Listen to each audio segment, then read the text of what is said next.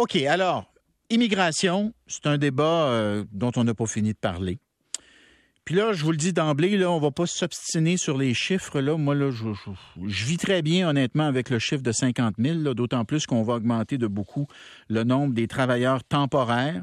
Mais je veux pas qu'on s'obstine ces chiffres. Si vous trouvez que c'est 50 000, c'est passé, regardez, là, vous avez le droit, puis euh, c'est un argument qui se vaut. Mais ah, mettons de côté le débat sur le seuil, là, puis concentrons-nous pour un instant sur comment amener les nouveaux arrivants à s'installer dans les régions du Québec qui ont bien besoin d'immigration, qui ont besoin de travailleurs, de travailleuses, puis bon, euh, on est une population vieillissante, en particulier dans les régions. Et, Hugo euh, Pilon-Larose, hier dans, la presse, avait un bon dossier là-dessus. Et aujourd'hui, ben, d'une certaine manière, je continue avec Eva Lopez, qui est directrice générale de l'organisme Intégration des immigrants. Ça, c'est à Thetford Mines. Bonjour, Madame Lopez.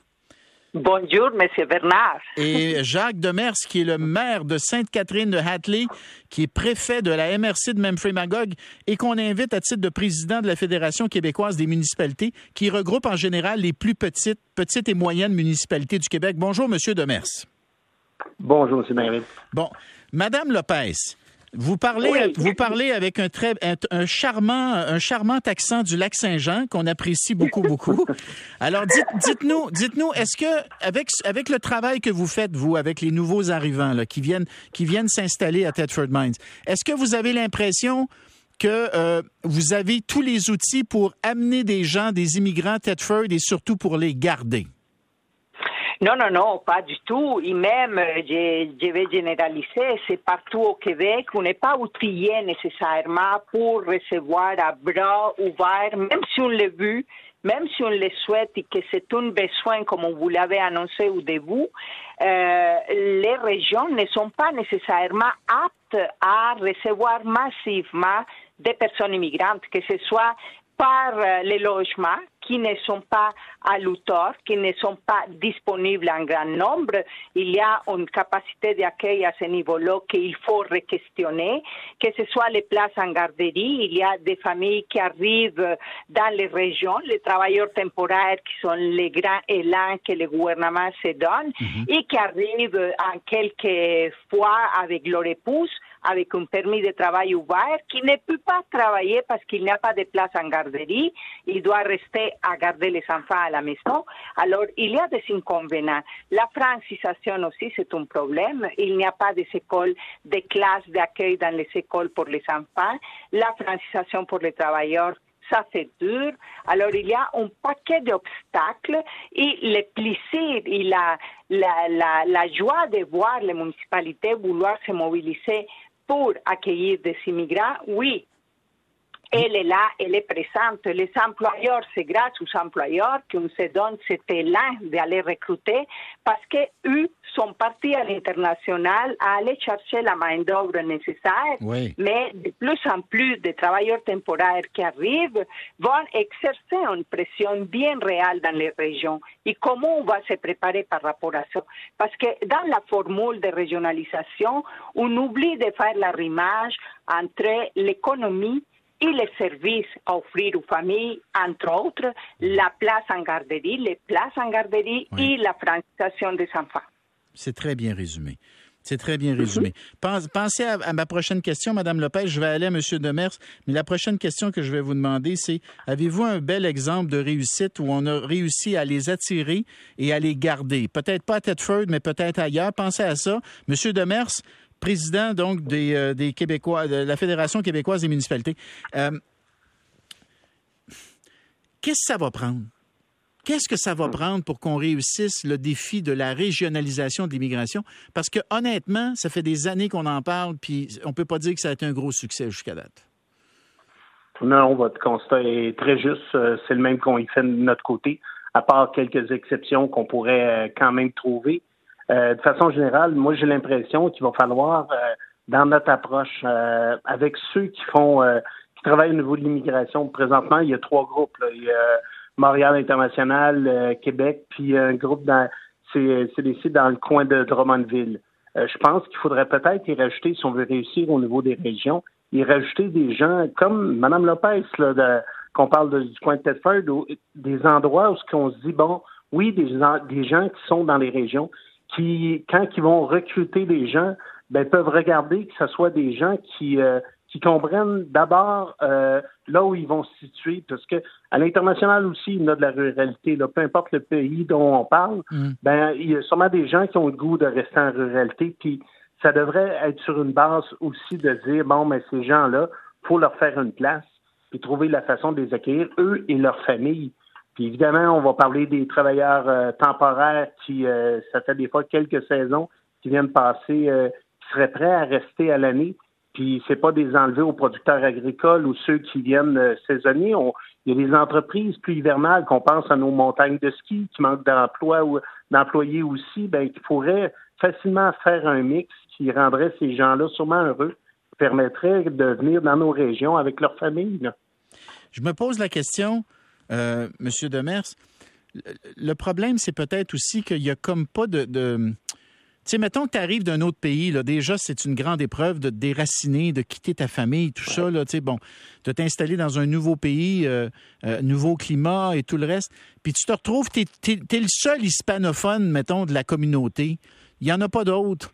Euh, je, me demande si ça passe pas par la création d'une espèce de noyau, tu sais, une communauté d'accueil qui va être une communauté d'accueil d'origine, là, mais qui serait aussi mhm. euh, une communauté d'accueil de, du même pays que celui euh, d'où arrive le nouvel arrivant. Tu sais, je me demande s'il n'y a pas une espèce de fondation qui nous manque, là, une espèce de noyau, tu sais, un minimum, une masse critique, mettons, qui après ça, tu, puis tu greffes autour de ça, je sais pas, n'importe quoi, là, mais mettons des travailleurs d'origine colombienne, donc qui arrivent de la Colombie. T'en as, mettons, 5, 6, 10, 15 qui sont installés à un endroit. Puis là, tu réussis là, à les garder, là. Tu leur donnes des services, tu les gardes. Puis là, tu fais venir d'autres Colombiens, puis c'est, ce, ce noyau-là de 10, 15, il aide à l'intégration des nouveaux, puis après une, deux, trois générations, tout le monde est intégré, puis ça va bien. Je me pose, je me, je me demande si ça passe pas par ça. Ben, je pense que vous touchez de quoi de, très important, parce que les, les seuls endroits où on voit que ça réussit, ça ressemble à de ce que vous parlez là. Si on regarde entre autres euh, Sherbrooke, qui est quand même en dehors de, de Montréal, probablement la place qui réussit le mieux de ce côté-là, mais c'est justement, c'est des communautés qui se sont installées, puis que maintenant, d'autres ont le goût de venir les rejoindre, puis ça fait justement cette masse critique-là de gens qui ont, qui ont des goûts, euh, des façons euh, semblables, des, hmm. des sports ou des équipes qui ont le goût de suivre tous ensemble, ce qui met, euh, tu sais, veux, pas, quand on s'implique, quand on travaille, quand on vit en famille, il y a tout ce côté social-là qui rend le lieu où on est agréable, ben, ça en fait partie. Madame Lopez, je vous ai laissé le temps, là. Avez-vous un, bel avez-vous un bel exemple, un bel exemple à nous donner où ça a marché? Et moi, je vous dirais que le Québec au grand complet est un très bel exemple par petites parcelles. Euh, il y a un effort très généralisé un peu partout au Québec qui se fait pour bien accueillir la personne qui arrive, pour lui offrir rapidement les choses qui répondent à ses besoins, mais l'essentiel de l'intégration n'est pas là. Euh, on est capable, et, et, je dis, je vais répéter bien clairement pour que tout le monde nous entende, il y a, le Québec s'est créé un réseau d'organismes de régionalisation du Québec qui ne sont même pas reconnus dans le sens même de l'action concrète à niveau local.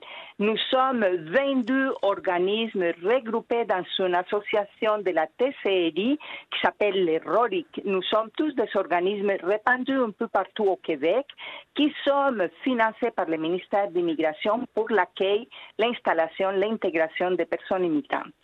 Et ces organismes-là sont situés partout dans la province, un peu partout. Alors, c'est misé sur ces organismes-là qui vont permettre de favoriser un meilleur accueil, une meilleure intégration, une bonne installation qui va être le facteur, un des facteurs gagnants dans tout ça.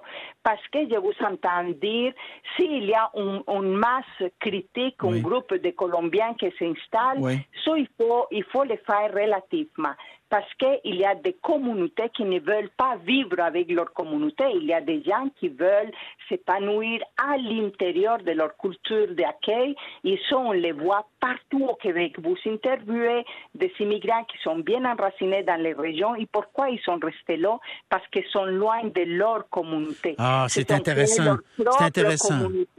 Oui, oui, c'est une réalité. La ghettoisation, ce n'est pas adulé ou aimé pour tout le monde. Il y a beaucoup de gens qui veulent, et c'est ça la beauté de l'immigration au Québec, la diversité.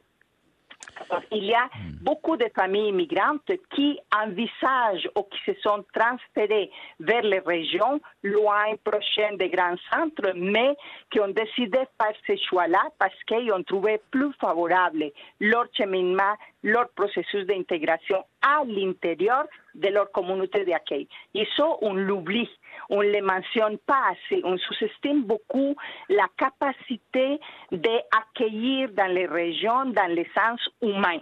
Il y a beaucoup d'humanité chez les Québécois, beaucoup de belles euh, expériences un peu partout à niveau de cette collaboration, de cette vivre ensemble en harmonie et dans le respect. L'important, c'est d'avoir la réponse aux besoins essentiels.